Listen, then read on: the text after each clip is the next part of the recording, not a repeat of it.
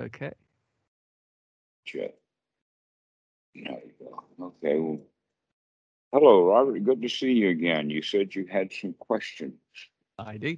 I will ask away. Okay. So the first question is fully feeling um unwholesome emotions versus just replacing them with wholesome thoughts and emotions or sensations. It doesn't just have to be emotions. Well, we need to make a distinction between thoughts and emotions. That in fact, the word emotion has the word motion in it. That the unwholesome uh, was pulling the trigger. Emotion is the bullet. Okay.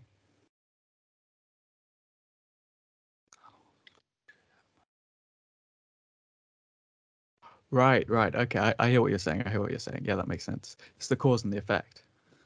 Right. That that anything that happens had a cause.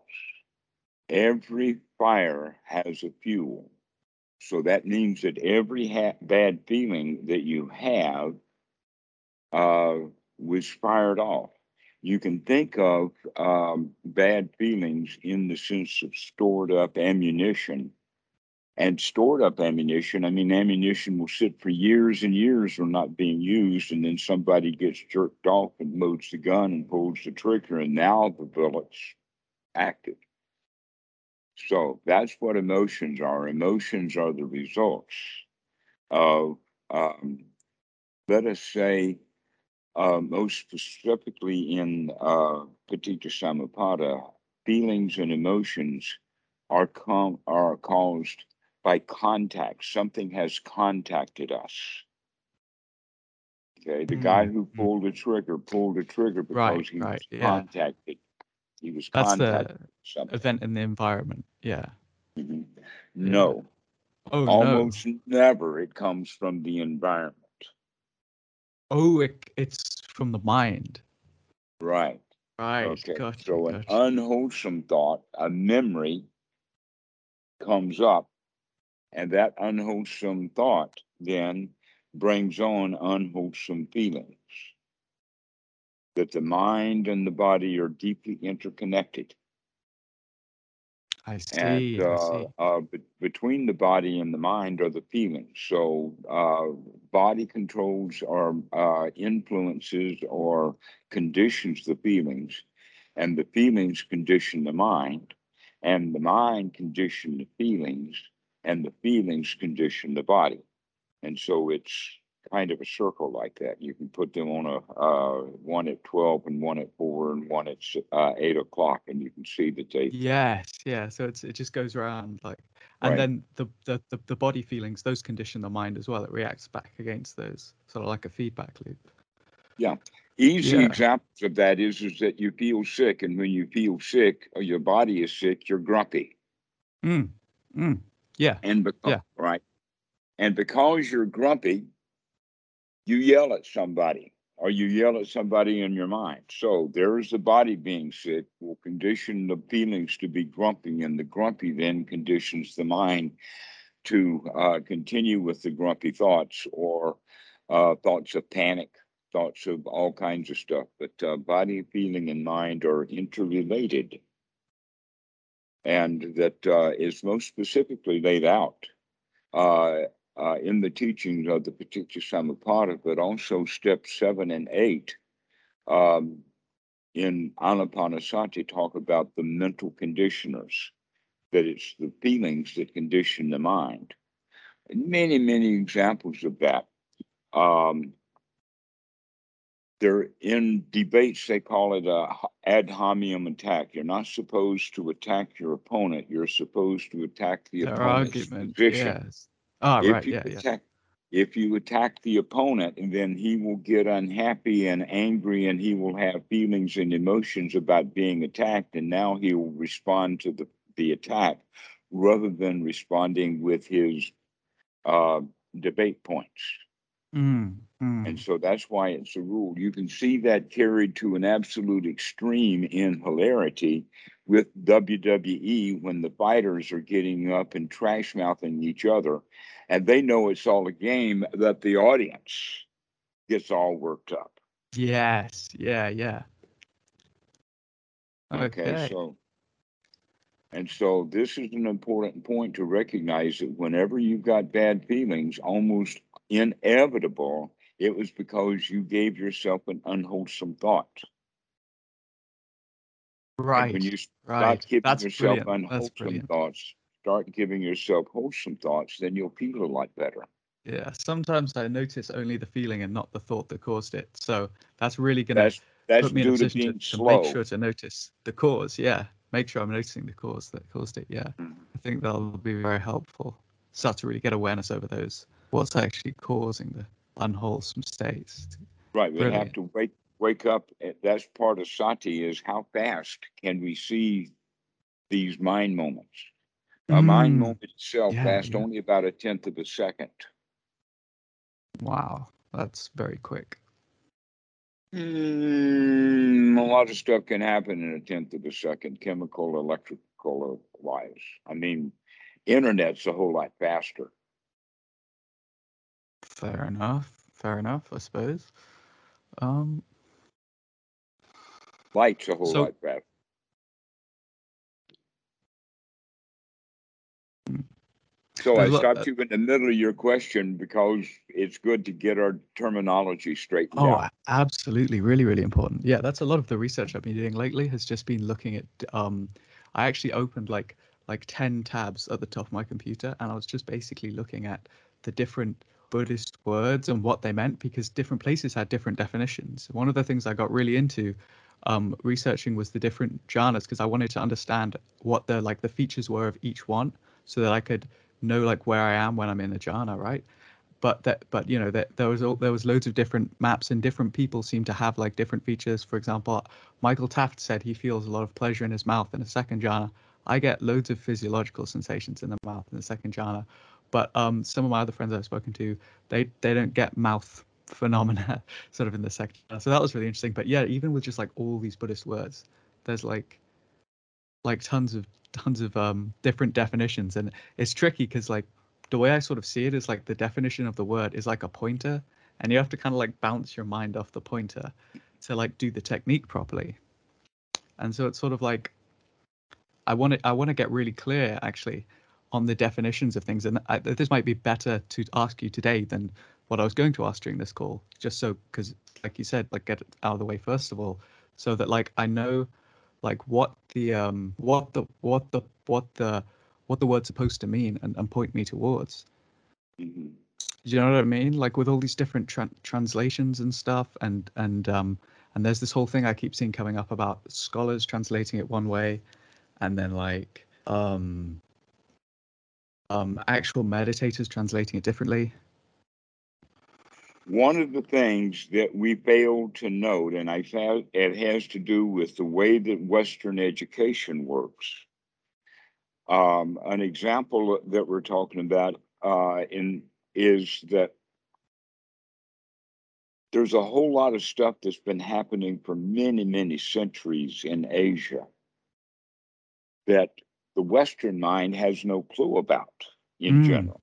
mm. and that when they did the original research for the Pali, uh, Rhys Davids was in Sri Lanka, uh, I.B. Horner was both in India and Sri Lanka, and they went after the original text and they did their research as best they could uh, with the tools that they had and came up with a lexicon and uh, beginning a translation. This happened between 1880 and about 1920 or so. And by 1920, they had the Pali Text Society.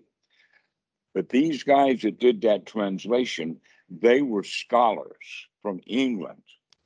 They did not speak either the local languages, nor did they consult much of the local people and the translations that what they failed to understand was is that the the um the Pali texts that they had come across had already been translated into Sri Lankan. They would have done a much better job if they had translated the sutras out of Sri Lankan into English rather than translating them out of Mm. the Pali into the English. Because the Mm. Pali for them was a dead language. They had to invent everything. Okay. Um, and this, and to, uh, to go further, they could have also consulted the Thai versions and the uh, Burmese versions and the Vietnamese versions, et cetera, et cetera. But they didn't do any of that. Yeah, yeah. Uh, and so the Western mentality about the suttas is uh, um, fairly stilted and that it's stilted in in the mindset of the translators. The translators actually add more of themselves to the translation than they do the original text. When you're reading a translation, you're reading the translator, his mind. Mm, that's a good point. That's a good point. Yeah, And- especially even if he's a meditator, he might put his own like experience. He might say, "This is the way it is because that was my experience of it." But maybe the the, the Buddha's experience was something completely else, and he's talking about something else. And it just it's like like one of the things that I've questions that I've just been racking my mind with is like, what's the difference between like enlightenment, insight, and like jhana absorption? Because I know they're not the same thing. Everyone says they're not the same thing, but fourth jhana, like like jhana equanimity, is not feels an like absorption. it feels Fourth like jhana is not something that's a goal. Maybe Fourth jhana is being in verse jhana, paying attention to the right stuff. well see that's the thing that's the thing Okay. but That, the, the way uh, Western it's like mentality identical has has jhana as uh first jhana is marvelous, but second jhana is a whole lot better. Third jhana is really tremendous, a whole lot better, but none of them have anything to do with what really fourth jhana is all about. And this is not true at all. that's, That's thank you for pointing that out that was actually my my mindset and it's been shifting a little bit because i've been focusing on coming into the now but a lot of the times it, i get this like really i'm getting kind of distracted now but but it's true. A lot of the times i do fall into that mindset and i see me using the gladdening the mind technique that you taught me to to actually support that that that framework in like a really subtle way. But no but no that that that's great. That's really good that, that i need to keep that in check and that you brought that up. The way you described it's exactly exactly how i was thinking about it. And i i think i was starting to realize it which is probably a good sign great so so what is the difference then between jhanas and insight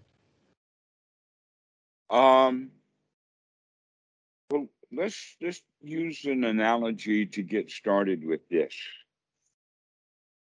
Um, a child who is in the parking lot learning to drive his car is thinking about being a Formula One racer. But if he takes that old jalopy that he's learning to drive out on the Formula race course, he's probably going to kill somebody. yes yes no true Okay. Because he doesn't have the skills developed. yeah That in fact, um, one way of understanding it is that jhana states are states of the human mind. And that every mind is capable of these states. And because of that, every one of us from time to time goes into these various states. This is an important point, okay? That first jhana was discovered. Second jhana is discovered. These are discoveries that are made, not uh, attainments. Mm, The mm. Western mindset is all about attainments. Getting this and getting that, getting stream entry, getting jhana, getting nirvana, getting enlightened, getting, getting, getting, getting, getting, because our entire society is based upon getting. Except the, de- the definition of dukkha is very, very specific. The Buddha is more than specific, that wanting something you don't have is dukkha. And so most of the jhanas that guys get is actually just a form of dukkha because they're Mm. wanting something. Mm. But my question then is, how will we be motivated for the spiritual path, or or is motivation antithetical to? Um, Okay. Well, let us start then from it, the very beginning rather than talking about what the end looks like because there's no end to it. Okay. Let's let's look at it from the very beginning. One sits down and wants something. They want to meditate, okay? They're already off on the wrong foot. And they will not get what they want. Many, many examples of this. One of them would be how do you catch a black cat that in a darkened room, you've got a regular furniture with a regular room, but it's, it's at night, all the lights are turned off. It's pitch black. You walk into the room, you see the cat from the daylight in the doorway. You close the door, and now it's you and the cat and the furniture. How are you going to catch that cat? Uh, close the doors. No. uh, No. Run around after it. Put That's what out. everybody's doing. That's your enlightenment, running around after it. Yes, yeah. But the right way to catch a cat is to sit down in the middle of the floor and wait, and the cat will come to you. And the longer you wait will depend upon how much chasing you did before you uh, uh, That uh, okay. chasing. I think I think I see what you're saying. I think And I so see. if you I'm sorry, I didn't- I know- I chasing know that this is cat, like- chasing yeah. that cat, even when you sit down to relax, cat's not going to come because the cat's afraid of you. Yeah. But if you just walk into the room and close the door and sit down, the cat will come pretty soon. Gotcha. Gotcha. This is how That's- we. That's a to really different approach to. Wow, that's that's I, I, it's it's just like a very different approach to what I was doing, I guess. Well, this is like the Asian approach, not the Western approach. it's that- more enjoyable, I think. I think that approach is certainly more enjoyable in the short term, which is like the whole park is all now, the right? whole point of it is, is that yes, that's what the jhanas are. Sukha and piti are very enjoyable feelings. That in fact, one of the ways of saying it, and I said it before so many times, we spend our whole lives talking ourselves into feeling bad, and sitting down for meditation is just another example of talking ourselves into feeling bad. Now it's time to talk yourself into feeling good. So the question uh, is, what is feeling good like? How would you feel if you could feel the way you wanted to feel? How would you feel if you could feel the way you wanted to feel?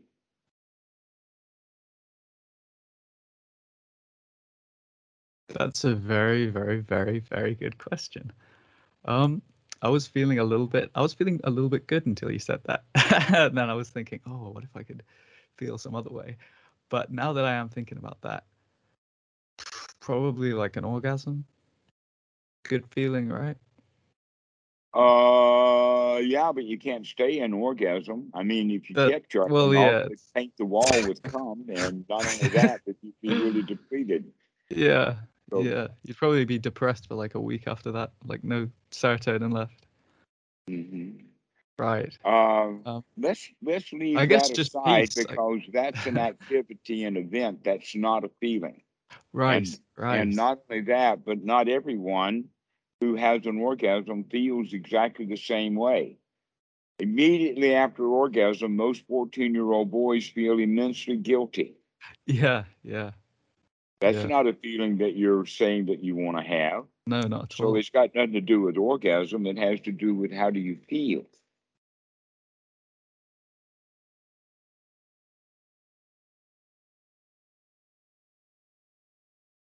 I mean, the way I feel now is pretty good, but I just meditated, so a lot of the the bliss is like okay.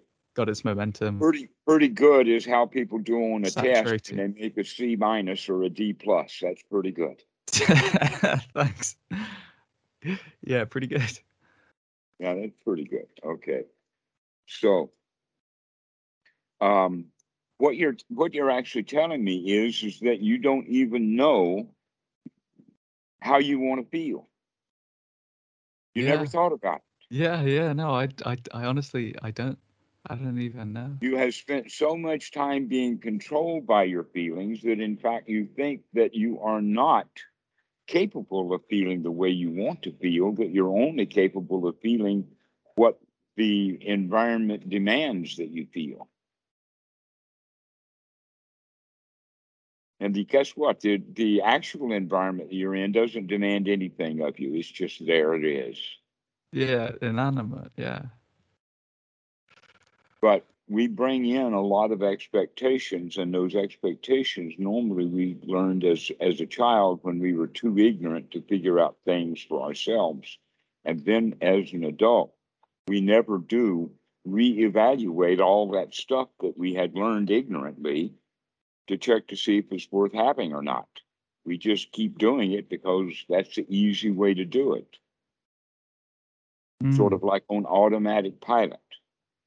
That once you learn how to drive a car, or once people in America generally learn how to drive a car, after that, most of their driving moments, moment by moment, almost all of those moments are spent absent mindedly not really watching the road intensely, like as if they were a Formula Two race car driver. Formula Two race car driver is watching the track. If he's not, he's dead before the end of the race. Mm. Mm. Guess what? A lot of high grade fatalities out there on the roads in the United States because people are not watching where they're going.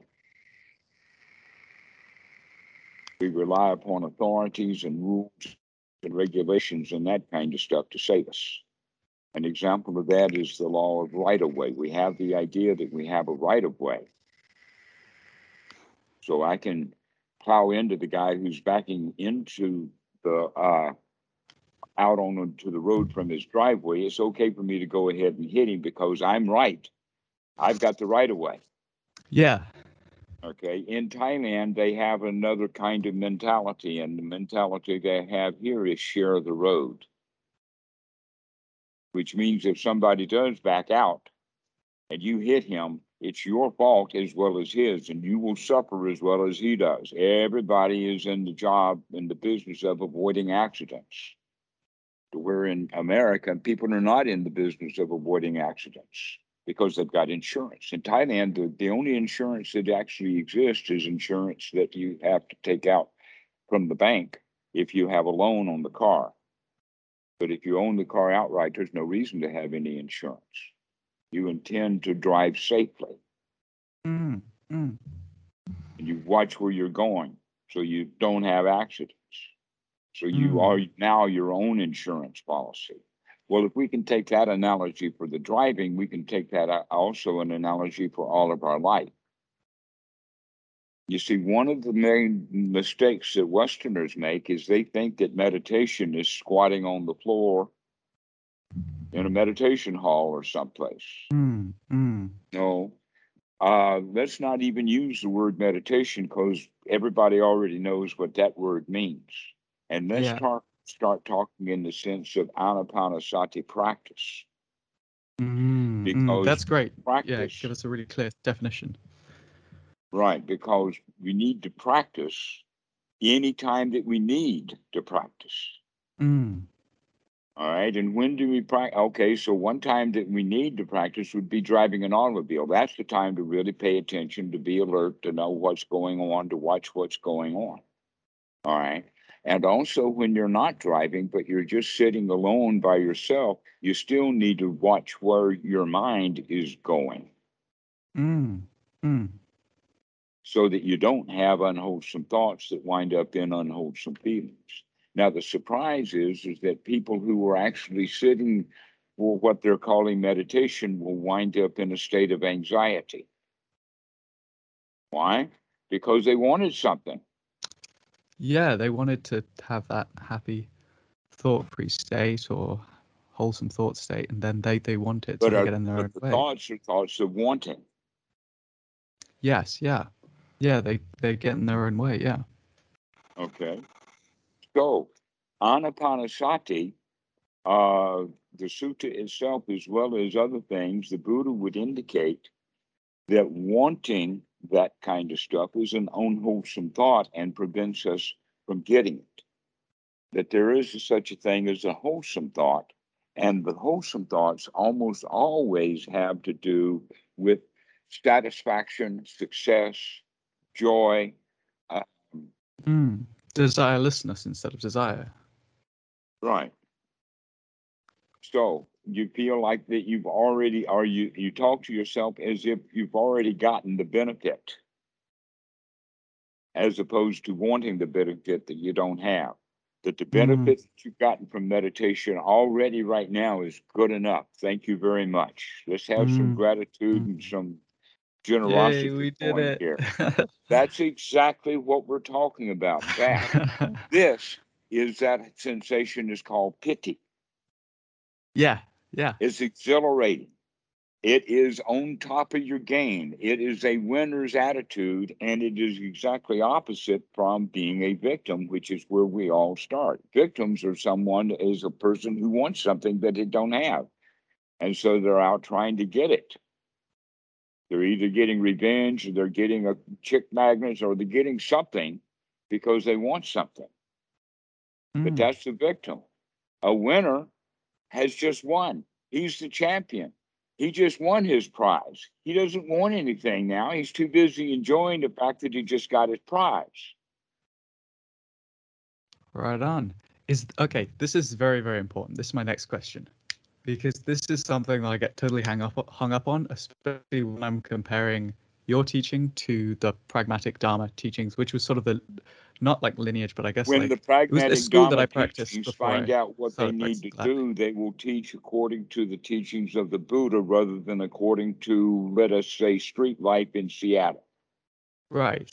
But right so now, the- the Dharma group is practicing street life in Seattle, and they're calling that meditation. yeah. Yeah. So my question is is that the entire path just feeling good now? Do I feel good now and then investigate how reality is impermanent or how it's there's no self or do I just like feel good now and if I want those I let go of that because it's an unwholesome thought and return to feeling good now.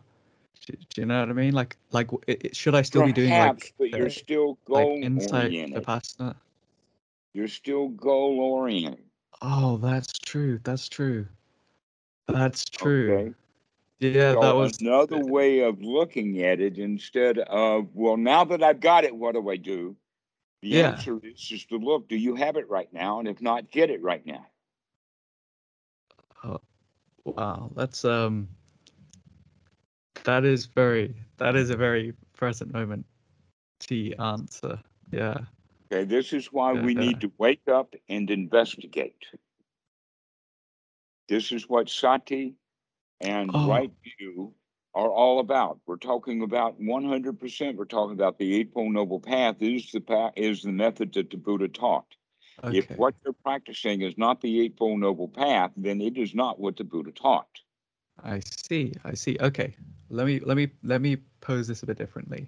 In the if in the in the interest of establishing good causes now that will save me and others dukkha later down the road, but we're thinking like a really long term thing, is um is is does all the investigation that needs to happen, all the skills that need to be built in the mind, are they all built just in the the practice that you're teaching the Eightfold Noble Path of just be just be happy now? Because I can I can do that. I can gladden the mind quite quickly, but um, and and then keep of course it I mean that's just the first out of the. And then dukkha you still want something. stuff. Well, then I just keep like And you're releasing looking and at it releasing, as releasing. It's permanent, the and okay? Vikara, right? So the teachings of the Buddha, ha- in fact, you do you know the name that the Buddha gave himself and referred to himself? Um, the awakened one. I heard someone say no, that. that's the word Bodhi. That's Oh, okay. That came Oh, years sorry. or centuries later. But in fact, for quite a while, he was known as Sakyamuni in general. I'm questioning how did he refer to himself? I I have no idea. Sorry. He he he um, referred to himself as Tatata or Tathagata. Right. Yes. Yes. I have heard you say that in, in another episode. Yes, Tathagata means the one who has come to being in the present moment. Okay. Which is always the now. That's all we have is right now. No need to worry about the future, which is what you're doing. Oh shit. Oh sh- I'm sorry for swearing. I know it's recorded. Um wow. That's that's so so true. It's like it's like every like motivate it because I do this thing, right? I have like this line that I draw that I call like in my head I'll just call it like let's say 50% happiness and then if I go over it I can still have desires, but it feels like there's like not really so much dukkha there as there was before. Like it's not really like most of my experience. And then even if I'm spending hours and hours in, in that state, like off the cushion, just just from doing this practice that you've taught me, but that's there's actually more degrees of subtlety that I was uh, I was taking for being good things, which was like you said, being motivated. Like I often try to really use basically the t- the same skills that I've built through meditation to try and like induce a state of motivation to make myself go for my goals. But I think what what I'm learning from you now is that even that is like it's still a goal. It's still a subtle Mhm, wanting. Okay. Yeah, it's got to be just totally effortless, totally relaxed, and you One- just keep let go of just One of the bad translations that has grossly affected Western mentality, uh, let us call it just in general, just a slang word, Western Buddhism. Mm, mm, Uh, the last thing that the, the Buddha said was be your own refuge and uh, strive diligently, except that the word striving is an English language word, and Westerners hear that word and they think that Buddhism has to do with striving. mm, Okay, a much better word to use would be persistent, mm. or even in a Mm, better word, yeah, I get what you're be, saying. um, energy, uh, enthusiastic or eager. Yeah, Okay, Yeah. because eager. eagerness is something that we have right now. Yeah, yeah, Striving is something you do over a long period of time. yeah, yeah. Striving, striving's uncomfortable. Eager is you're enjoying it. Well, striving already has the quality that, that the whole point of striving is that you're not enjoying it. Yeah, yeah, exactly. And that fits in with the whole way that Western culture operates. It's called delayed gratification. And that they do it big time. Mm, mm. Okay. The politician. I mean, that's- will, like, uh, One years of my life was just training myself to be better at delayed gratification. That's like mhm. a huge part Right. of Western culture. So um, let's change the point then to the point everything that we're, let's throw out all of Western Buddhism, all of Buddhism, um, all of psychology, everything, even the philosophy just goes. And we're a kind of a primitive young boy who goes up to an, an old man who has uh, gotten famous because he's got wise and interesting things to say. Um, and we come up to him and say the bully did this or that or the other thing. And the old man says just forget about it and relax. Just relax. Now that relaxation is something that we do right now if we can do relaxation right now what else is there to do just relax that in fact what you could say is is that first jhana is the skill or the art of learning how to relax instead of being uptight. So what are we doing? The first uh, order of relaxation is to is to unload the heavy burdens of unwholesome thoughts. That's the major relaxation. That's the first item on the list is being free from the hindrances. That's clearly pointed out in the sutta one by one as they occur. It's clearly pointed out in the Satipatthana Sutta. It's mentioned specifically in the uh, Great 40, the exposition on the one's right effort is to remove unwholesome thoughts and put wholesome thoughts in the mind. That's the first thing that we do. Is Mm. we start putting wholesome thoughts in the mind, Is and it? in the Anapanasati Sutta, it uses the term gladdening or brightening the mind. Yeah. Okay. So the first then relaxation is is to throw the garbage out. That we're going to relax, but we're not going to relax in the city dump. We're going to relax in a clean environment. So the first thing we do is we clean house in the moment. And now the mind is clean. And so now yes, we can yes, relax. completely relate. There are no goals. There are no um, uh, future, um, let's just say, rewards. The whole point of relaxation is just relax right now. I'm just relaxing right now. That's crazy, man. That that really, I've heard you say that before many many times in a lot of videos, but it's just blowing my mind now for just some Well, reason. But that's that's the first. You said that's the first step, but my question was, is that the last step as well? And I think the answer that you've just given me very clearly is yes. That no, Well, that if you no if the step after wholesome, relaxation you're wanting more, you just came out of your relaxation.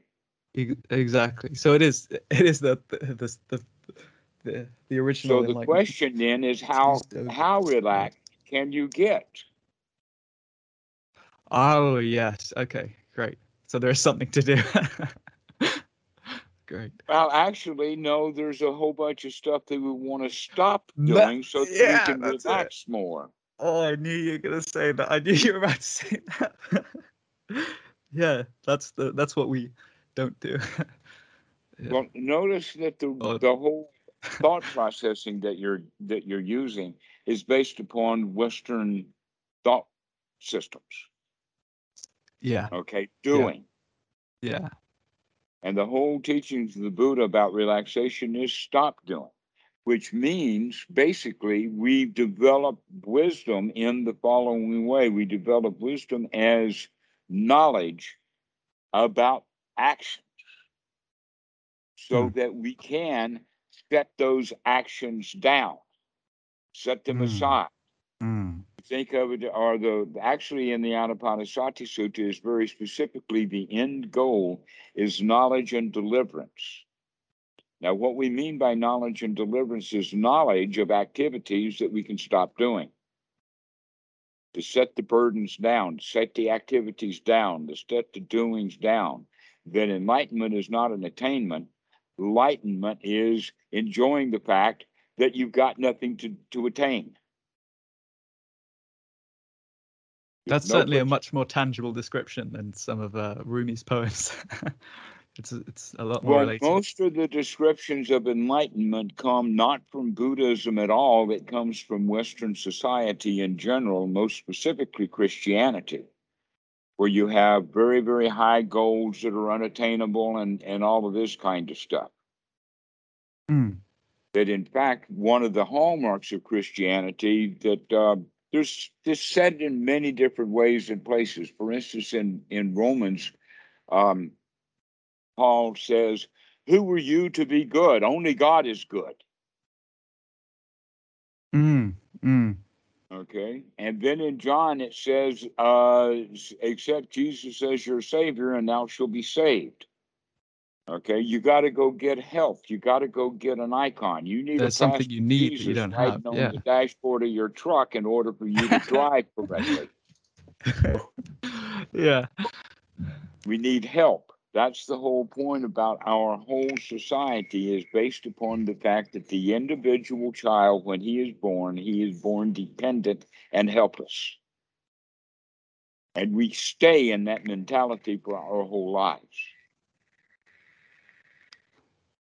Rather than growing out of it, I don't need help. I've got everything I need already now. Okay, I can relax finally. I've gotten all the goals. In fact, the best goals that I've gotten is because I stopped making goals. I don't have any goals. When I have a goal, that's restlessness. That's something to do. That's a place to go. That's traveling. And when you Mm, don't have any mm. goals, when in fact you can say, well, well, right now I'm just going to relax because I've got no goals. The house is not on fire, so I can relax in the house. If the house is on fire, I got to get up, put the fire out, or at least get up and leave the house. But if the house is not on fire, I can just relax. So much of what we're practicing here is the art of relaxation. And, and when we're relaxed from having no unwholesome thoughts, so that we have one wholesome thought after another wholesome thought, which actually means that we're developing uh, through the skill of having one wholesome thought after another, we begin to feel according to the thoughts that we're having. So if we have thoughts that everything is safe, there's no dangers. So I begin to feel safe. Okay.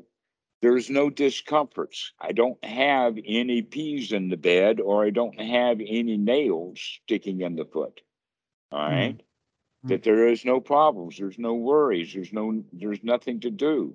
So therefore I can just be comfortable. I can just sit here and be comfortable. Now, uh, as an aside, many people in the West practicing meditation actually practice a kind of meditation in- eventually, over a short period of time within the sitting time, makes them physically uncomfortable. Mm. Yeah, strong determination sitting. Right. Okay. So strong determination sitting is about what the CEO of General Motors does when they're trying to catch up with Tesla. Mm. That's strong determination. yeah. Okay. Now, there are some benefits and values for being able to, when the mind is completely skilled, to let us say test it.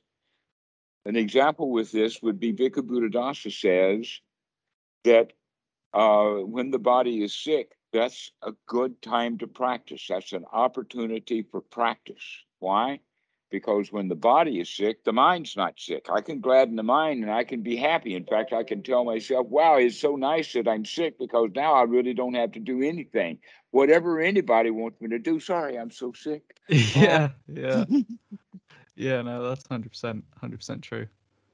Yeah. Okay, so First Jonathan that John in school. then is the first thing is to relax the mind out of all of the thoughts of wanting, caring, getting, doing, uh, unfinished business from the past, jobs to do in the future, and for right now, have the mentality and the thoughts of no place to go and nothing to do, and the spring comes and the grass grows by itself. So allow yourself to have nothing so that we can relax. And as we relax, we begin to feel safe, secure, comfortable. And we do that, and then something new happens, and that's called satisfaction. That we come to a state that I'm satisfied with the way things are. Now, comfort and safety, security, and satisfaction are all part of the definition of the word sukha. Mm. Sukha is exactly the opposite of dukkha. What is dukkha? Gotcha. Dukkha is worrying about something. Yes. Yes. And so the meditation techniques they're aimed so that we can cultivate sukha. It's Mhm. like a, it's like, and would you say like the the sort of the seven factors of awakening? I sort of have like this visualization of it's sort of like, that's sort of like your. It's like the the ropes that are like holding up the sukha. It's like things like the factors of awakening and um and the skills. ah, skills but like that's a very Western mental way of doing it, holding it up, But ropes are there to hold it up. Mm, Actually, what we're looking at more specifically is, is that we are already in a hot air balloon that's ready to launch. But the reason that the basket is still on the ground is because it's got a bunch of sandbags and a bunch of ropes that are tying it to the ground. I And all we have to I do is see. let those ropes go, and we begin to Oh, float into man. the air naturally. I love your teaching. It's very relaxing. It's so refreshing after like three years of like meditating my ass off and just like feeling exhausted and burnt out all the time from just like not being enlightened and wanting to be enlightened so bad. Yeah. That's a ref- So that's this is nice. exactly why the Zen master will say uh, that you're already enlightened. Stop wanting anything. Just sit. He's got the right idea. Zazen. Yeah. Yeah. Zazen is just sitting, which it means not trying to attain anything because you've already got everything that you want to attain. You've already got it. You're good to go. Everything is already okay. Yeah. Great. Now, can you do that over and over and over and over again every time you check the mind? And when do you check it? When do you remember to check it? Right. This is why sati. you're, you're not going to like this next question, but this is just out of mm-hmm. curiosity. You said earlier there's 10 mind moments a second. If I can check it 10 times a second and I get it right like every time, that's basically enlightenment, right? No, not at all. That's just conceptual wishful thinking. Okay, okay. I'm just yeah, I guess you're right. It's just Because the mind doesn't work like that. It takes one mind moment to have a thought, and then the next mind moment is waking up to that thought. Ah, yeah, right, of course. Yeah, because because it would had to have happened for me to have noticed it happen. Yeah, hmm And the noticing that it happened takes a mind moment. and if I tried to preempt it, I'm worrying about the future, and I just lost my my Mhm. sukha. Exactly. So all we That's- need this to do is so much keep, clarity, honestly. Yeah, really good, really good. I was Yeah. watching a lot of your videos over the time because I wasn't here for like two weeks, but I was watching lots of your videos and stuff. It was really helpful. I took some notes to some of them. Um, I might post it in the comments or something, but um, but they they're really really good. But it's it's good to talk to you because it's very different when you when you interact with the person. Like I can ask you the questions and you can hear like the way that my mind's phrasing it, and you can point out that the ropes that's a very Western idea. I would I wouldn't learn that from like watching videos and stuff. So it's like, yeah, it's really good.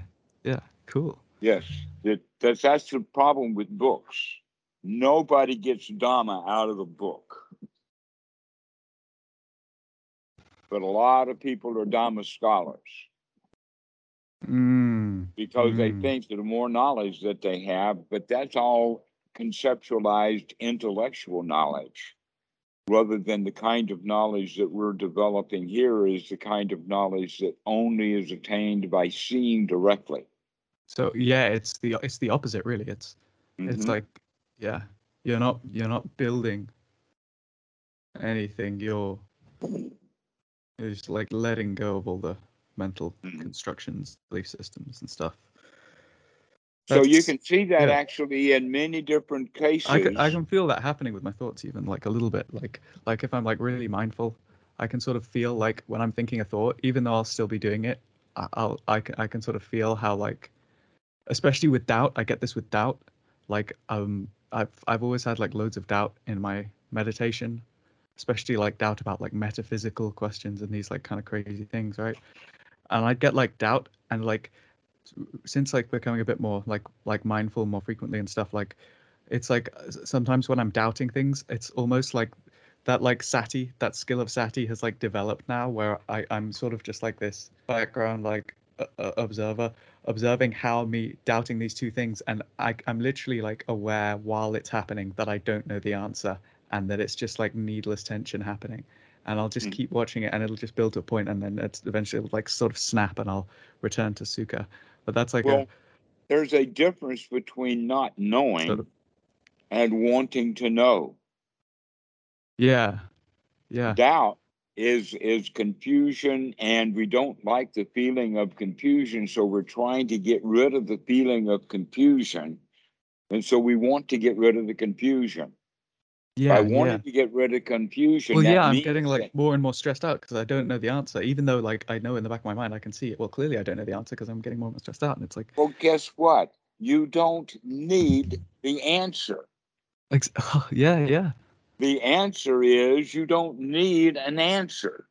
yeah, This is why, of the 10 fetters, ignorance is the highest and last on the list, as well as the very basic one. So you start in Paticca Samuppada with ignorance, but when you practiced the entire path through the higher fetters, we're still dealing with ignorance. But now we're dealing with ignorance in a very, very sophisticated way. mm, it's like a it's like a more subtle level. It's like more difficult to see But- I would because I wouldn't it's like do it like that. Just listen for initially- a second. okay, okay, okay. I'm gonna listen. I'm gonna listen. just listen for Sorry. a second. Um, that the the the knowledge and the deliverance is to being able to see what the mind is doing right now, and then stop doing it, to set it down, to put it aside. That's the whole path, and that happens in any particular moment in the here now. Mm, That's the whole point is is that can you just do this one after another or come back to that state of relaxation, which means giving up on ask, asking questions. I don't need to know the answer to that. I've got all the answers that I need. What answers do I need? Just relax. Mm. Just relax and take a look. Just keep investigating and keep investigating rather than going into mental conceptualizations that lead to doubt. Mm. Yeah. Okay. Now there's another way that we can look at it, and that is is that when instead of we're not talking about intellectual knowledge, because that's basically where the Western mind has gotten. But not in all cases. Let's talk about um, in psychology, um, or most specifically, the one that's really easy is is um, chemistry. If you take a course in chemistry in high school, that class is not just sitting in the classroom watching the guy draw diagrams of atoms on the blackboard. No, real chemistry is done in a chemistry lab. Mm. Mm. You take what you've learned into the chemi- from the course and you go into the chemistry lab, and that's where you do it. All right. The same thing is with psychology that you can sit in psychology lab, uh, or excuse me, in a psychology class and read a lot of books on psychotherapy and whatnot. But really, it's in the lab. It's when you have a group of psychologists actually doing group therapy for themselves, where that psychology student is getting something out of it right then and there. Okay, so that's another example of it.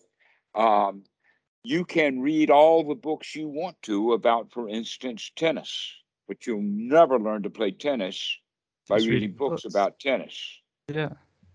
You'll never learn to play golf by reading books on golf. You'll never learn to, the Dhamma by reading books about the Dhamma.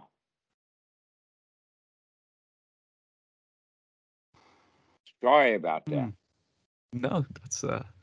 The way the way to learn the Dhamma is by reading your mind.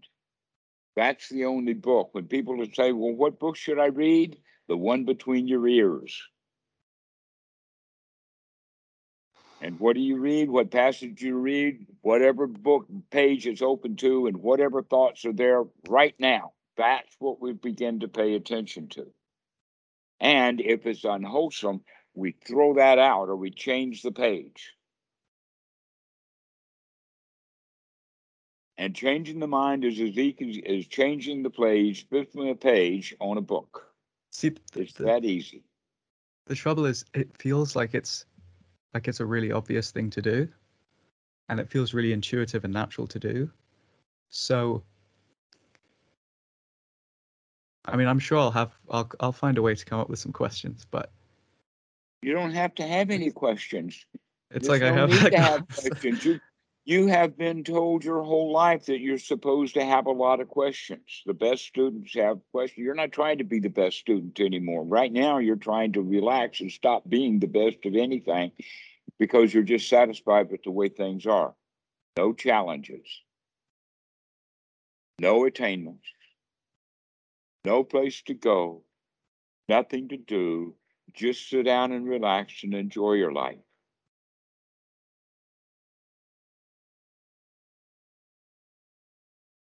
And it's like I can't ask you questions about it really because the thing itself is kind of like it's like you said you don't get it from a book you have to actually do the thing you know so hmm yeah You don't learn carpentry from a book. You got to put a hammer in your hand and start driving nails and hit your thumb and a few things like that. And that's how, I mean, the book can have a passage in there. When you're hammering with nails, please do not hit your thumb. That's not going to help you at all. mm, mm, But if you hit your thumb, after that, you're more careful with the nails. yeah yeah.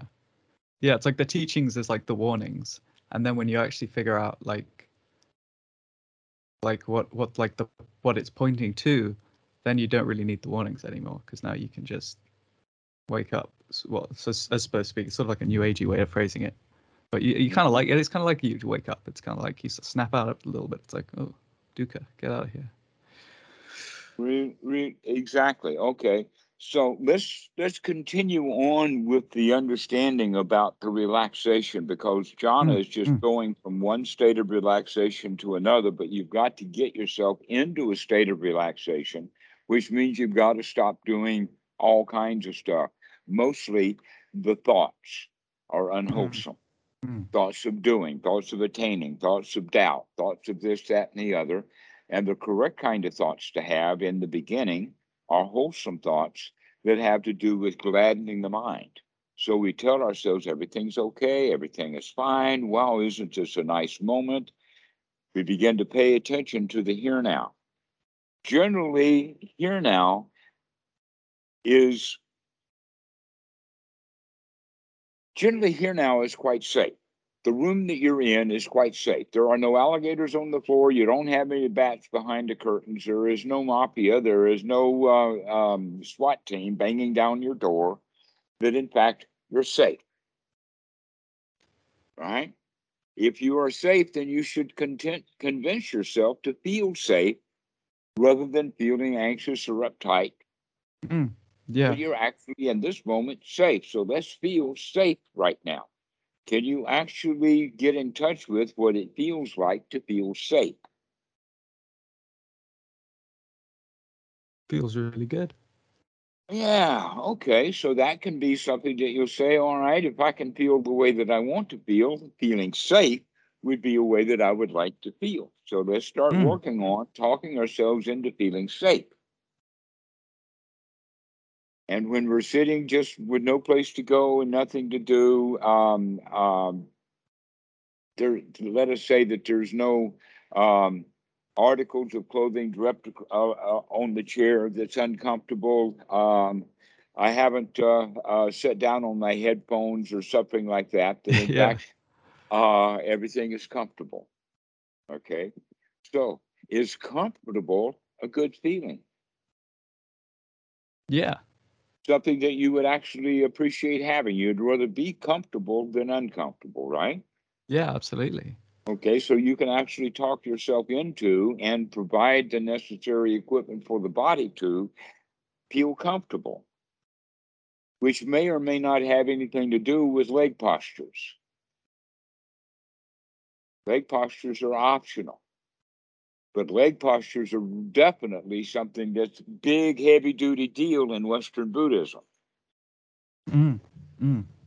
Oh, in yeah. fact, they're irrelevant. What's going on in your mind is the only thing that matters. And what matters is do you feel comfortable? Do you feel safe? Do you feel secure? Because if you can feel safe and secure and comfortable, then the next step, which is actually quite a big leap after that, is to feel satisfied. That I don't want anything. I've got everything that I need. I don't want to get rid of anything because anything that I would want to get rid of would be something that was taking comfort away. But since I'm already now comfortable, I don't want to try to get rid of anything. I don't want anything and I'm not trying to get rid of anything. Right now, I can be satisfied with this present moment. Just satisfied, just satisfaction. This moment's okay. The kind of thoughts that I'm having are thoughts about everything is okay and thoughts about I'm satisfied. Right? Mm. Mm. If we can do this over and over and over again, we begin to develop some skills. The skill of sati to remember to get myself into a state of satisfaction. We're developing uh, right noble view in the sense of the viewing to check to see am I satisfied or not? If I'm not, then let's talk ourselves into being satisfied. Okay, so these are three items on the Eightfold Noble Path to wake up, to take a look, and to throw out the garbage. To wake up, take an inventory, throw out the trash over and over and over and over again. And we get really feeling good about it, that it actually feels comfortable, super comfortable being in a room that's not trash. That our mind has got no trash in it right now. Okay, so these are three items on the Eightfold Noble Path. And over time, sometimes, well, let's not put a time frame on it because it's not important. But what happens is that something is building up. And the building up is the confidence that I can do this because I just did it and I can do it again. And I can do it again. Mm. I can throw out Mm. what's in my mind and I can come back and be comfortable again. Mm. This is where the next step is, is when we develop samma, um uh, sankappa, which is right noble attitude. Now, in the uh, the English language, they translate that as right thought or right intention. Right intention is problematic, and right thought is really problematic. But let's look at it from this perspective: that one's right attitude actually determines what your thoughts are going to be, and how you're going to think two guys in a, in let us say some sort of competition, whatever it was, and one loses and the other one wins. When they go away from that competition, when they have thoughts about the competition, they're going to give different feelings because one has the attitude of the winner and the other one has the attitude of the loser. Mm. So mm. our attitude will determine the kinds of thoughts at detail that we have. Mm. And so we Mm. begin to look at our attitude. How is your attitude? Do you have the attitude of a lion? Do you have the attitude of a winner? Do you have the attitude of no matter what happens that gets the mind dirty, I can, in fact, clean that dirt out? Mm. I can feel safe. Yeah. Yeah, I can do it because I've already cleaned this room many times before. I can clean it again. Yeah. and that Imagine, also, yeah. go ahead. Oh, I was just going to say, and that also, even though it's something that develops a long, a long period of time, the technique also happens in the now. It's like you switch to the, you know, winner mindset now. Yeah. Mhm. Yeah. Yes, yeah. precisely. So- This is it. Okay. Now that winner's attitude, when it grows and develops it, it goes in and develops into that feeling of wowness. The way that a football champion in the, uh, let us say in the title match or whatever they call it, um, uh, the World Series of football or whatever, they, uh, this guy makes a touchdown. As soon as he makes the touchdown, what does he do? He goes, yeah. Some of them spike the ball. Others Yeah, will jump up and yeah. down and they'll cheer. The whole crowd of the rest of the team will come and jump on him. Everybody's cheering and excited. Okay.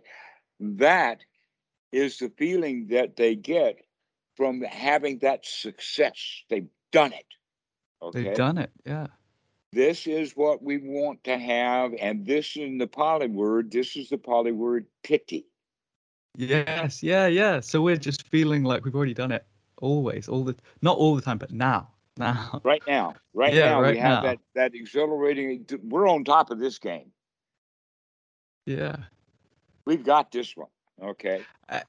and it energizes you as well. It makes you feel energized and motivated. And I can't remember the Precisely so. This is Sanskrit term where eagerness and enthusiasm come in. And when eagerness, enthusiasm based upon success are involved, the effort is no longer so effortful.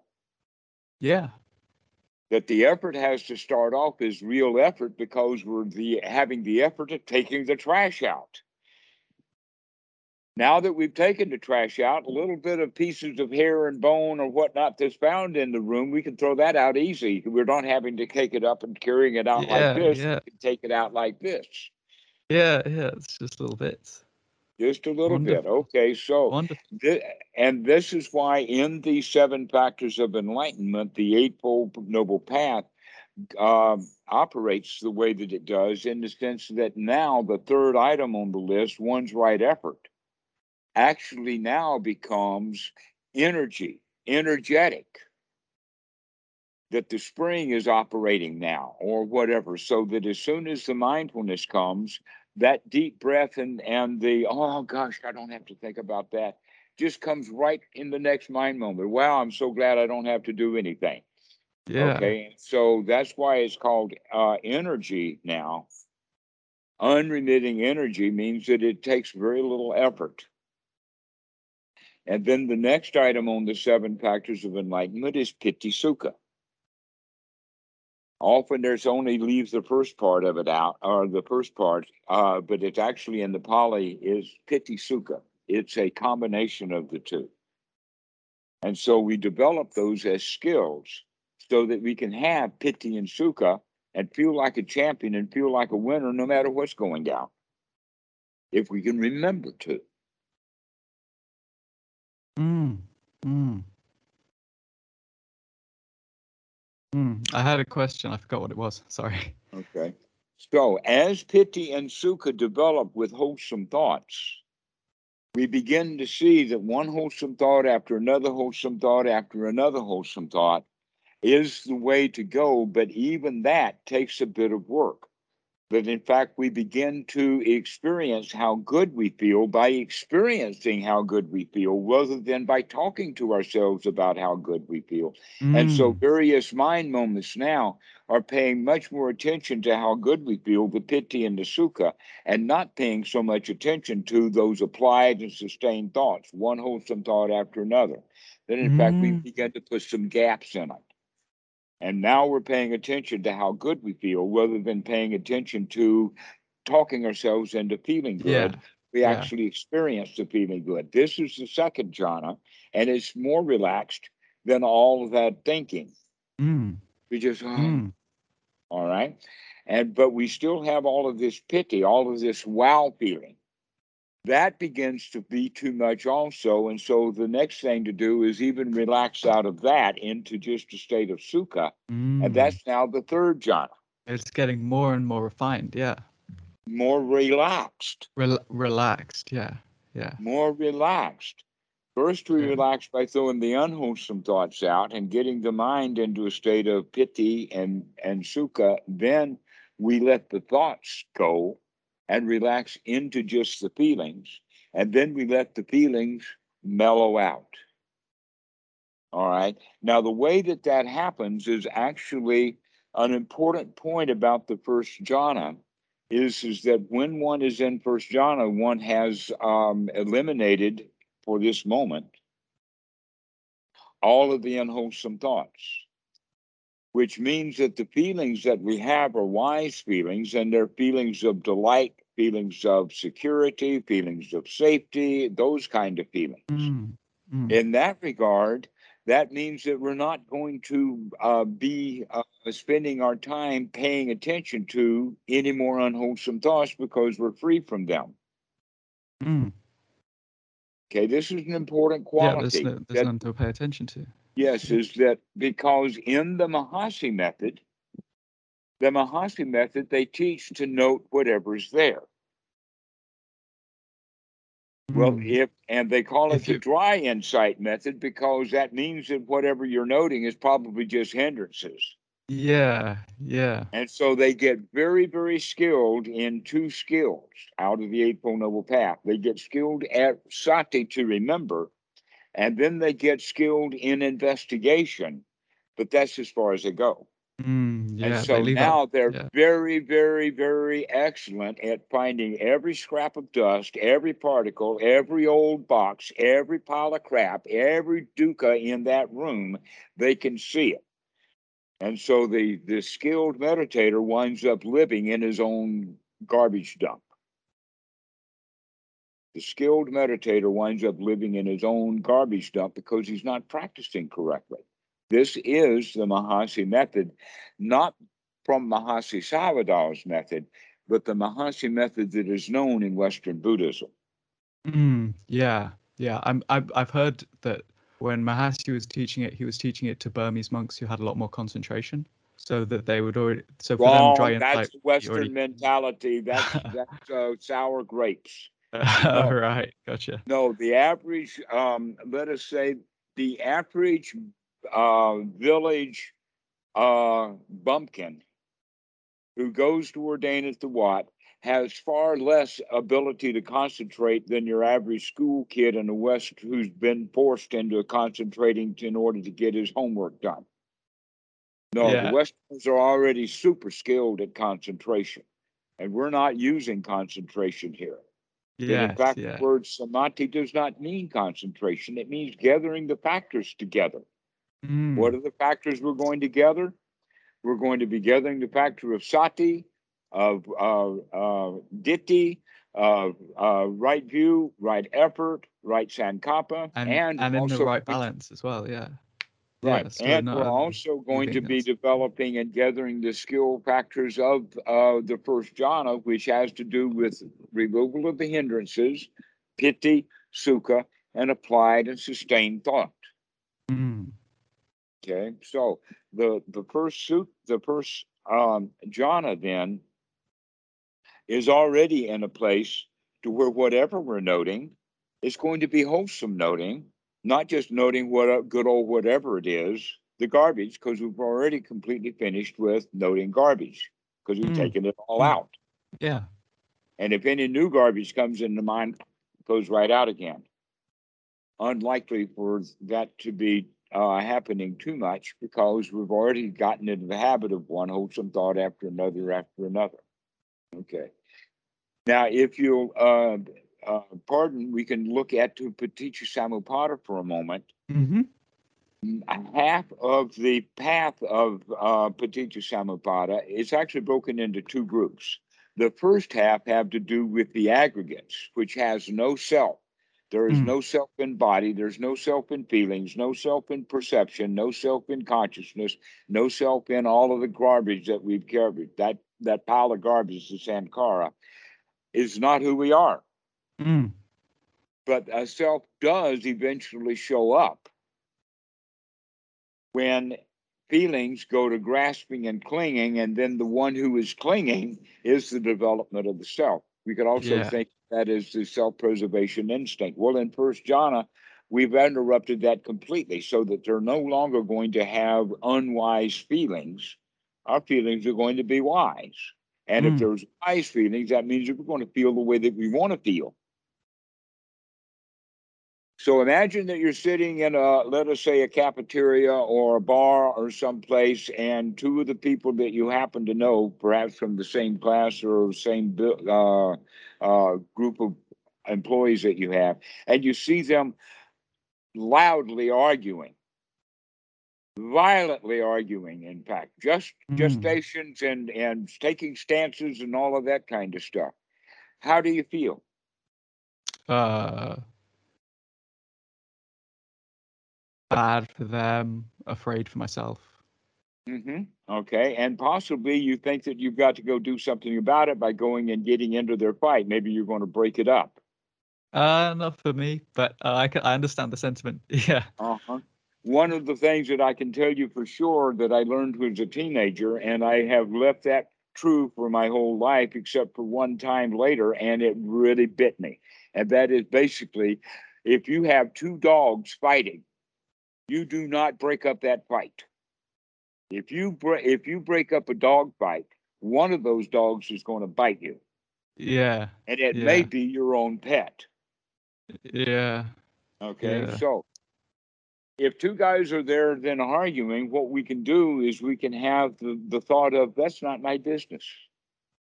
I don't have to deal with that. That's not a problem.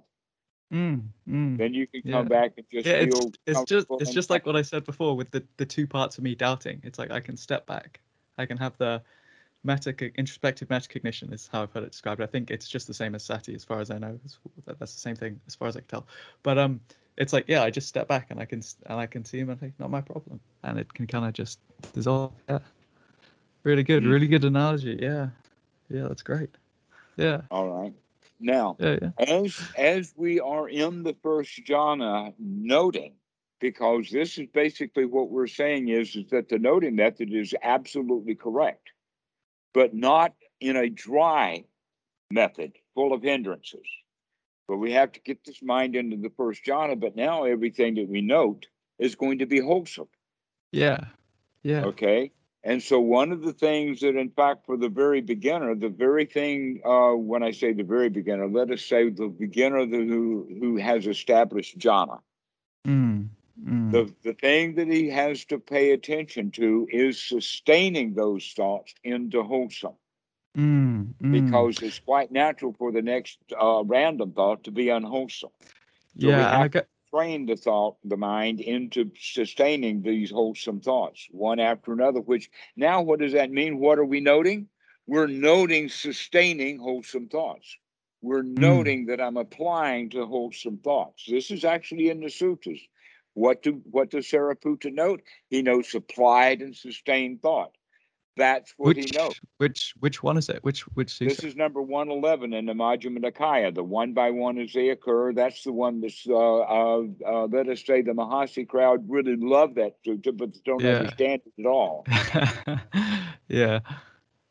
because um, in fact in the process of this the first thing that says is is that Sariputta quite secluded from unwholesome states secluded from sensual pleasures sensual pleasures means i want this i want a cup of coffee i want a, a, a doll i want a car i Mm. want to i want to i Mm. want to i want to okay and it's not sensual pleasures so much as sensual desires completely free from seek, uh, sensual desires and completely free from all unwholesome states, he enters and abides into the first jhana with rapture and piti, sustained by applied and sustained wholesome thoughts. Mm.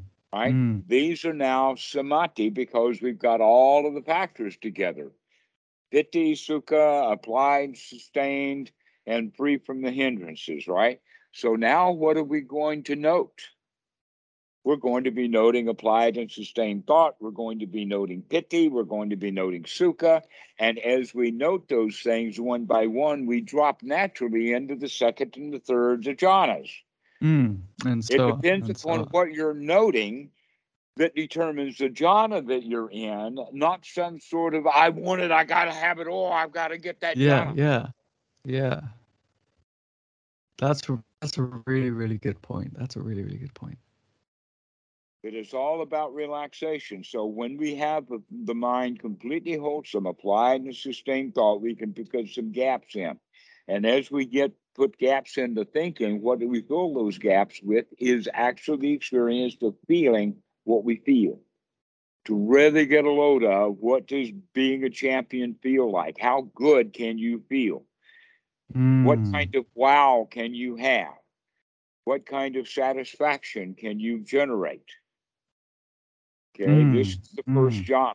Okay, and this is what these are the notings that we do in the first jhana is noting that piti and denoting that sukha.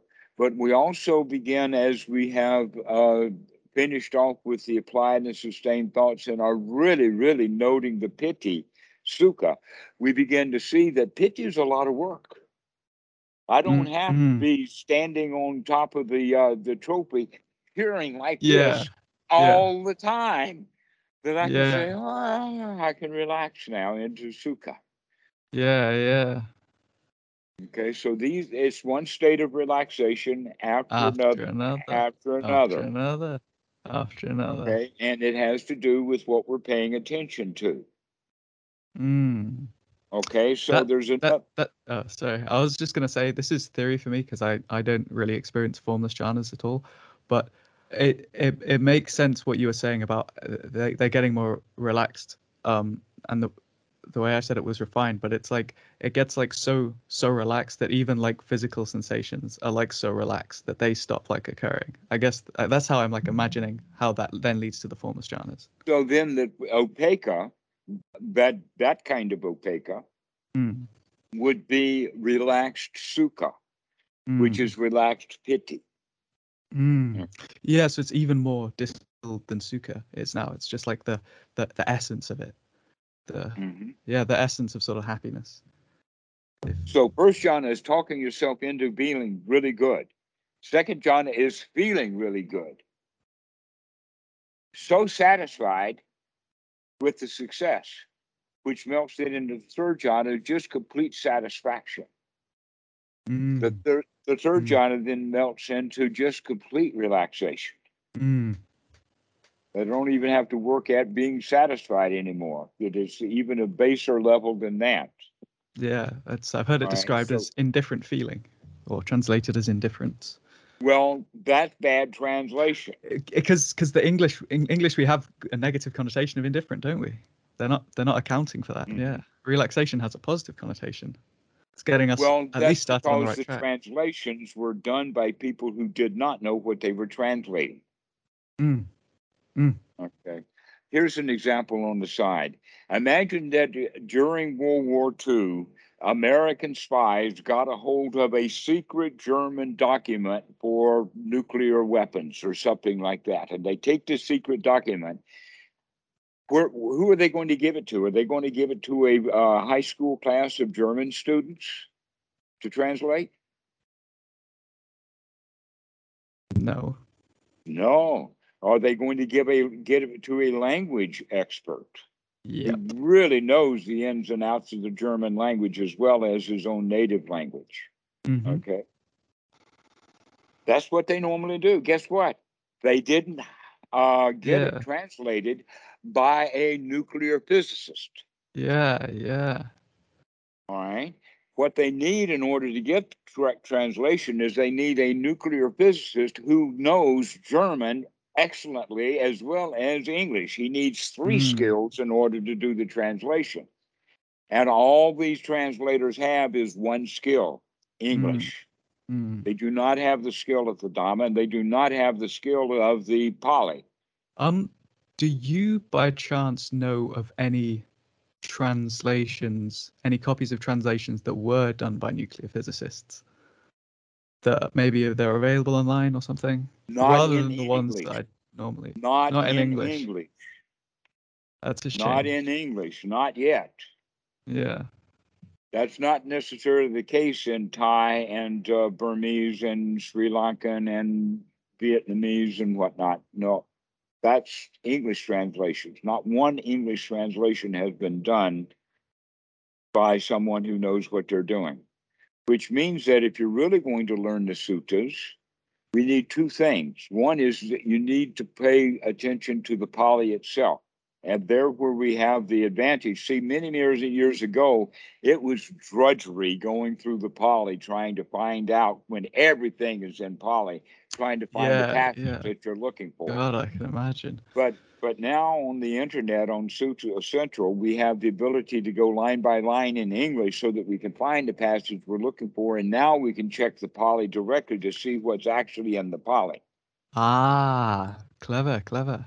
Yeah. Okay, so that's one thing. The next thing is is that we still need kind of a guide, and that guidance that we need, basically, I got it from Bhikkhu Buddhadasa.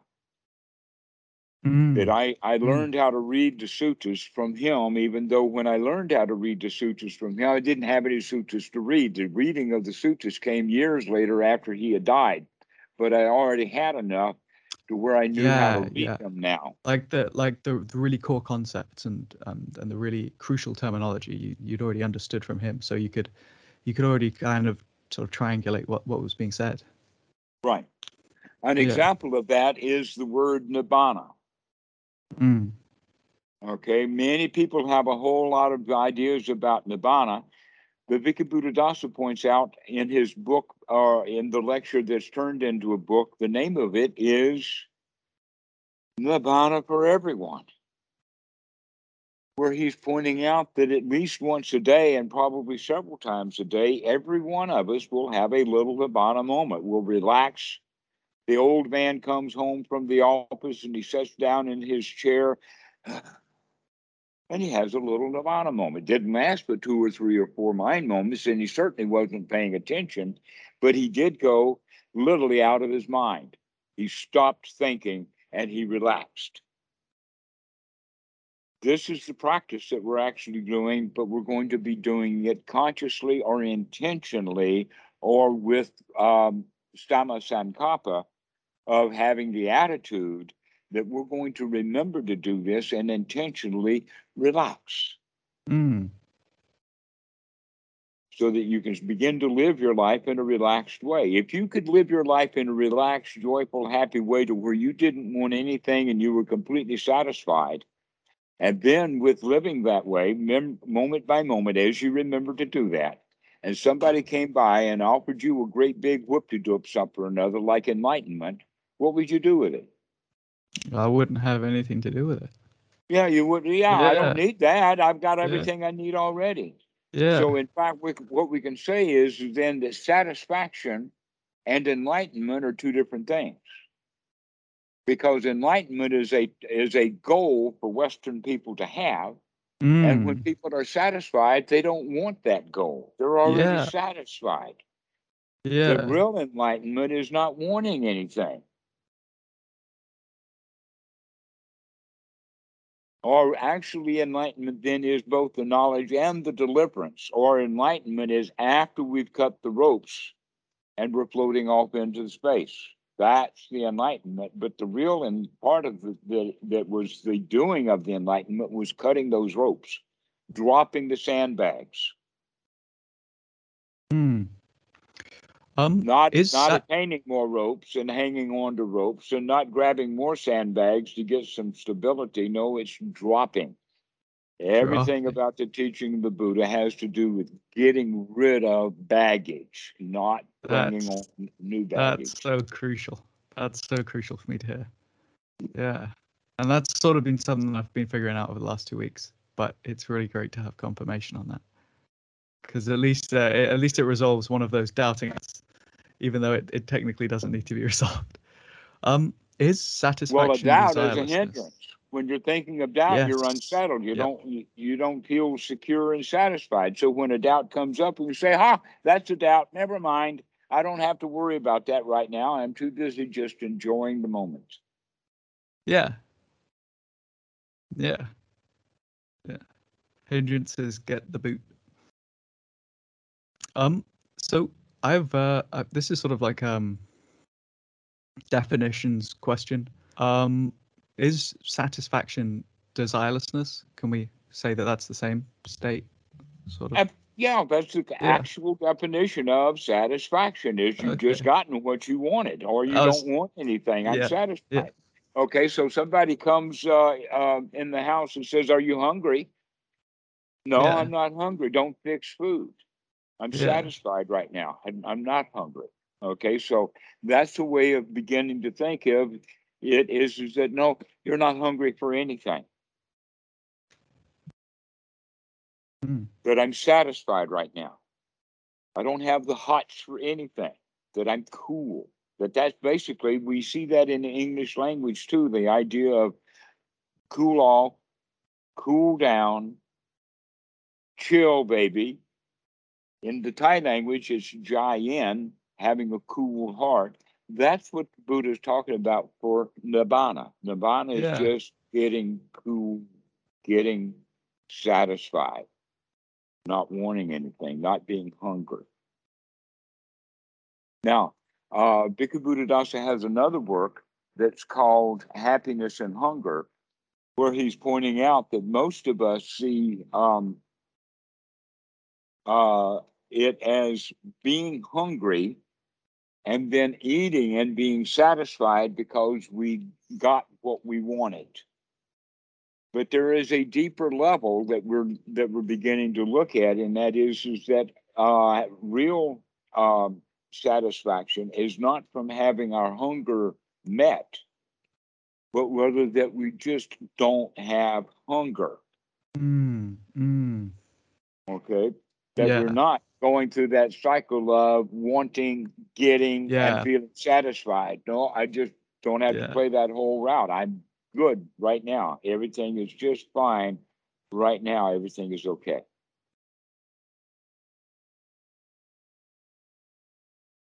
No hunger, satisfaction, which has to do with safety and security. And as we develop, it develops into the feeling of success, into Mm. the feeling I can Mm. do this. And so then the first stage or the first step uh, to Sotapan comes out of Sutta number 48 in the Majjhima Nikaya, uh, the Kosambiya Sutta, where the first knowledge for Sotapan is the knowledge that no matter how obstructed the mind gets, he can clean his mind out and come to the present moment and see the way things really are.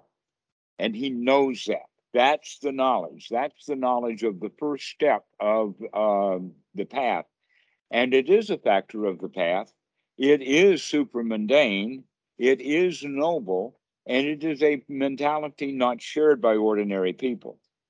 Ordinary people do not have the firm, Yeah, yeah, solid like, the knowledge wheel, yeah.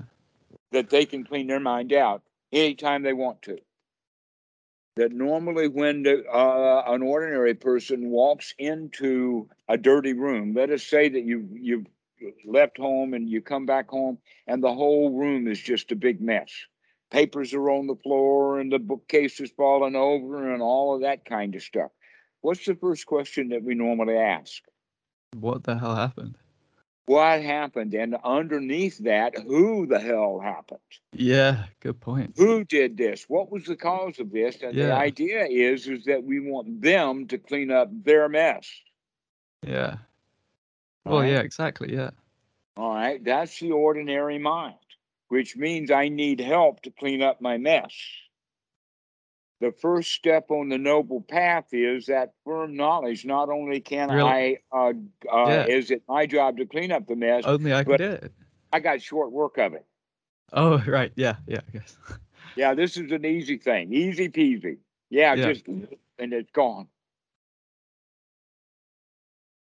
And we, but the ordinary mind wants help. We want a plastic Jesus. We want a uh, savior. We want a um a, a guru. We want a Mm, teacher. We want a mhm. meditation practice method. We want this. We want that. We want all kinds of things. Oh man, and that we've actually used Western Buddhism is is Western people using the teaching of the Buddha as an object of desire rather than an object of release from desire.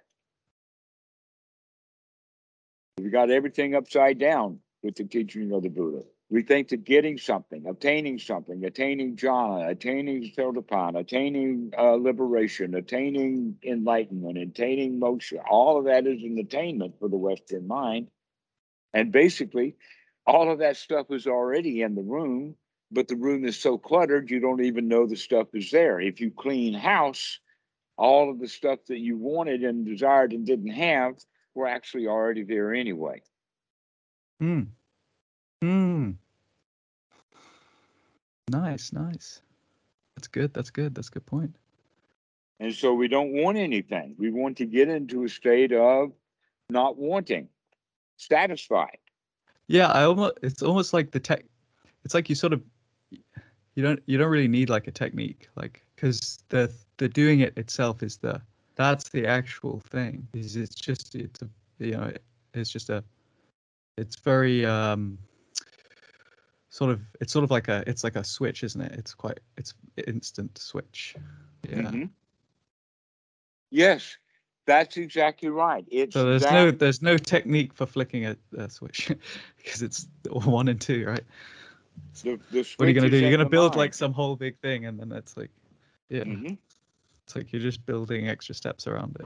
Like- Well, there are many, many triggers that can be used, but the triggers often are the triggers for sati.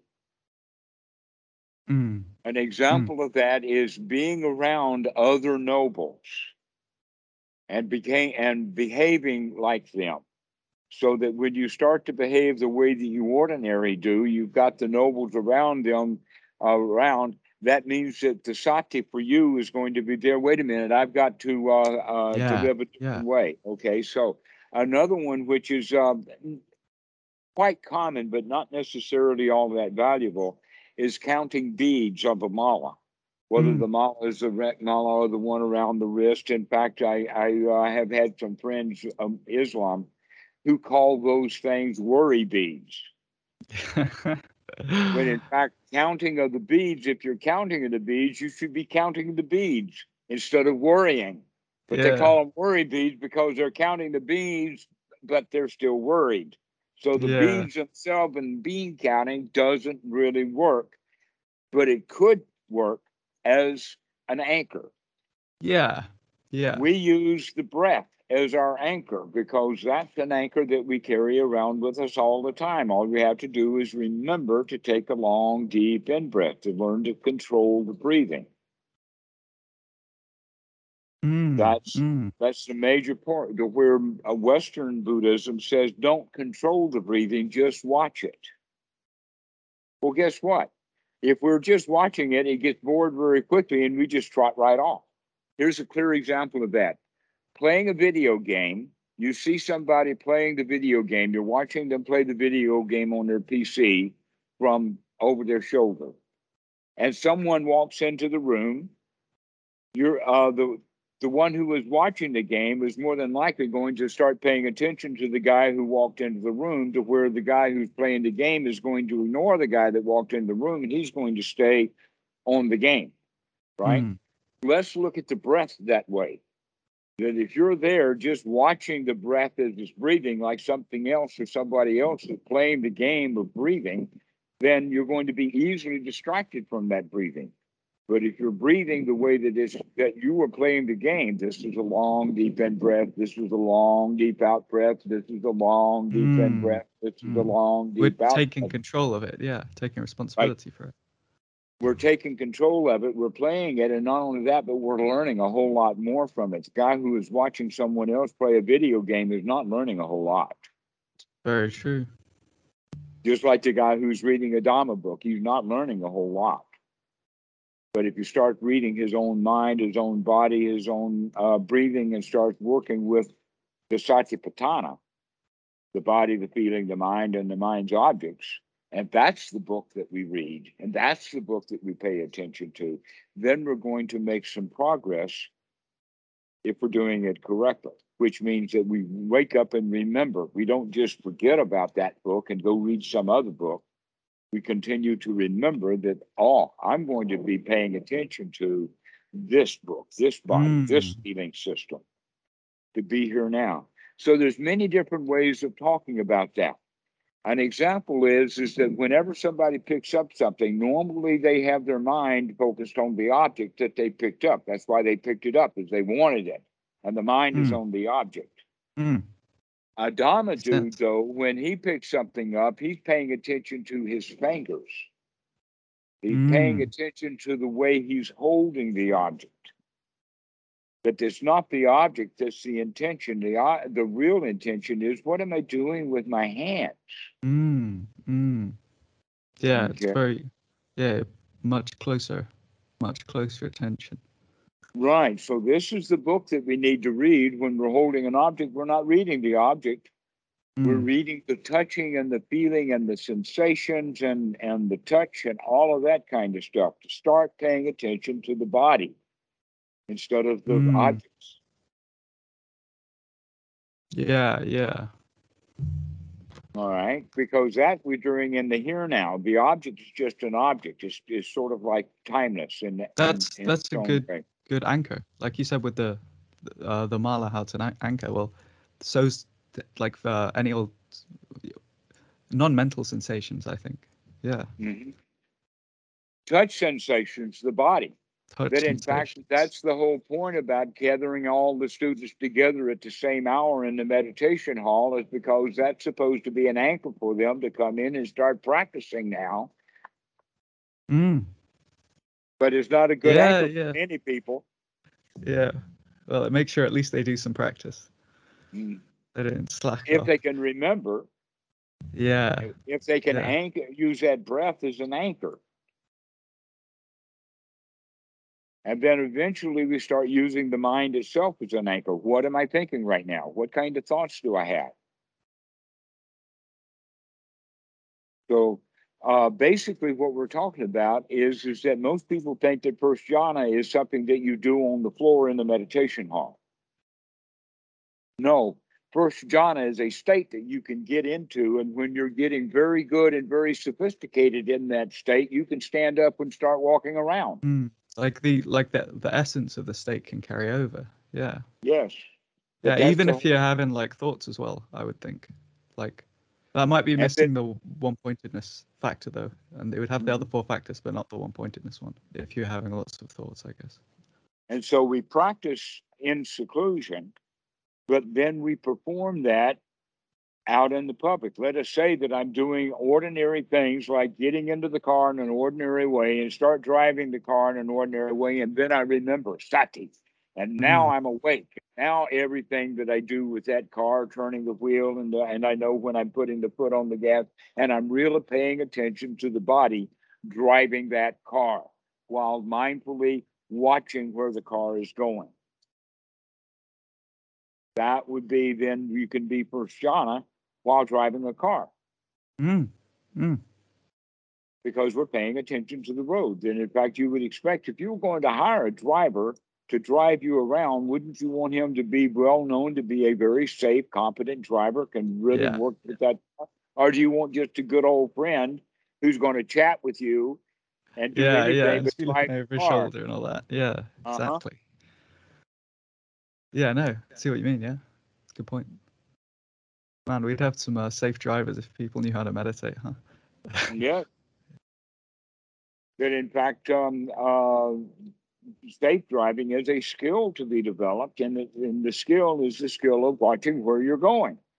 Be Mm. here now. Be with that car, Yeah. not in your sandwich or on your cell phone or accidents uh, happen when you're on about what you're autopilot, yeah. on the way to work or fussing at the kids in the back seat and all of that kind of stuff. No, when you're driving, you're driving.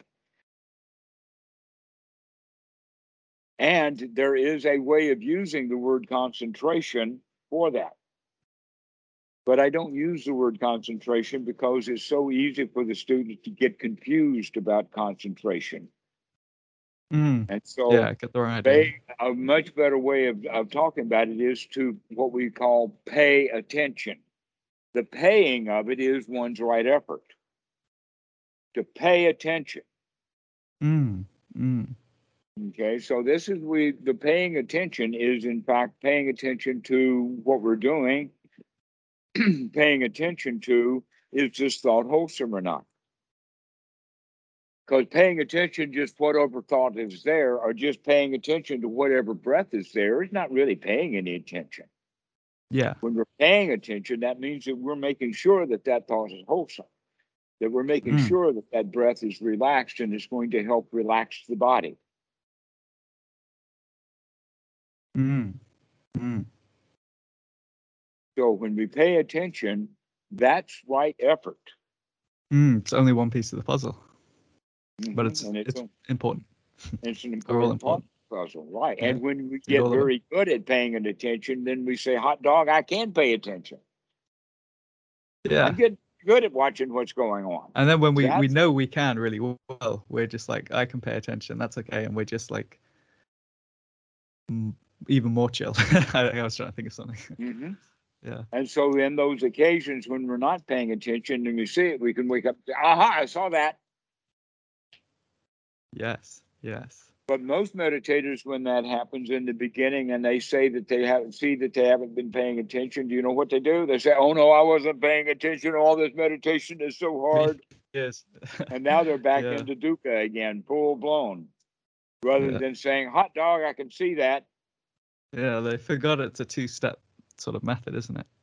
hmm And so it's gathering these factors together that is what is samadhi. And the samadhi gathers the factors together of jhana. And that that first jhana, then here's an example of the way to talk about it. And that is, is that imagine that you that the only thing that we have as an intention right now is to get a violin to play one note, Mm, just one note. Mm, In order to get the violin to play one note, we have to have one string, but we have to have the bridge, we have to have the boot, we have to have all the, the other stuff, we have to all the other stuff, all yeah. the other stuff for that violin, which means then sati, right view, right effort, right attitude. That's the that's the violin. yeah. And so yeah.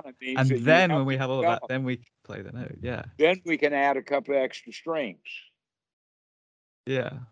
But ninety percent of all of that you're going to do is going to be for first jhana. Would you say it's more like adding extra strings for the jhanas, or is it all like it's the same jhana just but like like deeper? Because people say that like the formless realms come from the fourth, come are like a they're like a very refined version of like the fourth jhana, like they come out of that.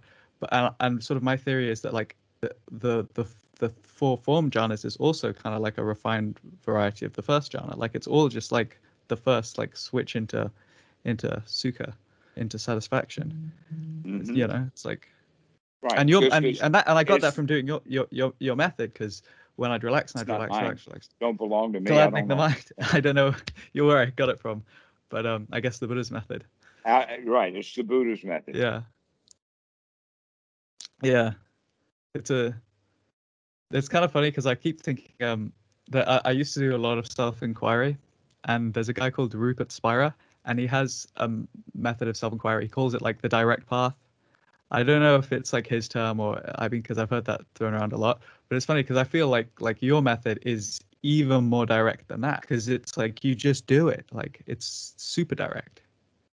Well, it is like direct, Yeah. except that um, one of the dangers of the, of direct investigation is they keep directly investigating and keep directly investigating, and the more they investigate, the more crap they find. But they don't do anything about it. They just wallow in all of that uncomfortable crap, but they keep investigating and find and Mm. digging up even more dirt. Yeah, it's weird because it's it's kind of like like well sometimes like just now for example it was kind of like when you said that I I realized that like I was like creating like Dukkha by by like d- doing the effort of like investigating. And it was like I actually had to stop doing even that to like so it was sort of like that it was like the the the effort of investigating was becoming more of a hindrance than help. Because like the because the um the the other the other factors like the mindfulness and um the sukha and stuff that can continue without the effort obviously because that's the second jhana. but it was it was really interesting to like notice that and think huh Mhm. yeah so how how can i s- split those two in my apart in my mind and only how do i how do i make my technique even more refined so i can i can do it now without even doing that the effort part sort of just no, like my no, thought for a while, it's going to be effort. You have to pay attention. yeah There's yeah going to be some effort involved with it. But the paying of the attention is also the change that needs to be made. That this is really change oriented. That in Mhm. fact, the whole point about change is the reason why the Buddha was not big on, and Bhikkhu Buddhadasa is certainly not big on the whole idea of rebirth and reincarnation. Mm. Because the whole teaching of rebirth and reincarnation is, is that if you do something big, like a big no-no or a big good good, then later on, it's the same person who did that will experience the results of it. In other words, you haven't changed. You're the Mm. same person Mm. now that you always have been, and, and our society teaches us that. In fact, Christianity is based upon it. It's based upon that God made you, and He made you a long time ago, and you're the same person now that you were then. And that's completely not true. That a human being goes through many, many, many stages. Mm. that in fact one of the things that has been common in the west that the buddha knew about and that is the concept of who was i in the past? What will i be in the future? Who am i now? And the buddha says that those are points are um, let us say unwise attention. That the correct wise attention is is this dukkha? If it is how'd it go? Yeah yeah exactly exactly. Okay and that a, uh, an easy way for someone to get over asking themselves personality questions is to answer it like this that you are the sum total of all of the malicious gossip and all the lies that you've ever been told your whole life. That's who you are. That's all you are. You're nothing more than a sum total collection of all the crap that you've been carrying around and when you stop carrying crap around you're not much of anything anymore isn't that marvelous mm. Mm. yeah yeah well, there you go there's the no stuff yeah And so Yeah. that personality it's like is um, not it's like a, your, your room analogy like you keep taking out all the garbage and then you and then you realize like there's no walls it was just all garbage yeah, it was all garbage, wasn't it? Yeah. and we have freedom now. That's real freedom is when we take out even the walls because they were garbage too. yeah mm. Well, Do you know we've been uh, going at it for a while, and the and the weather is back up again. We're in the monsoon season. The wind is high, and I expect for the power to go out again any moment now. So why don't we go ahead and finish this Um, call before we lose it? Yeah, yeah, sure. I mean, I can call you again in two to three days, right? I don't have to wait 14. Lovely. All right. Yes. So get yourself all happy and gushy and, and comfortable and everything like that. And then just relax. without wanting that to be just to step on the next step of the Well, path. that's No, the that's, that's what we like do now. That's like the whole counterintuitive thing is because it's like you can't actually do it, right? The real the relaxation, it's when you stop doing it, not when you're doing it. So it's kind of Mhm. that's why it's so tricky. I think I think that's why it's so tricky. It's like you said, the whole Western mindset, because like even on like a, a broad big picture scale, it's like yeah, these sort of beliefs run my life, but even on the micro like seconds to second scale of me actually doing the technique, you know, it's like if I'm trying to do it, well, I'm not going to do it because um, you're not supposed to do it. You're supposed to stop doing all the stuff that prevents it from already being, you know, already the case. Yeah. Yeah. Anyway, I it was really good, really good talking to you. Yeah. Excellent, Robert. Okay, well, we'll talk to you soon. Wonderful. Thank you. Speak soon. Bye bye. Okay, bye bye.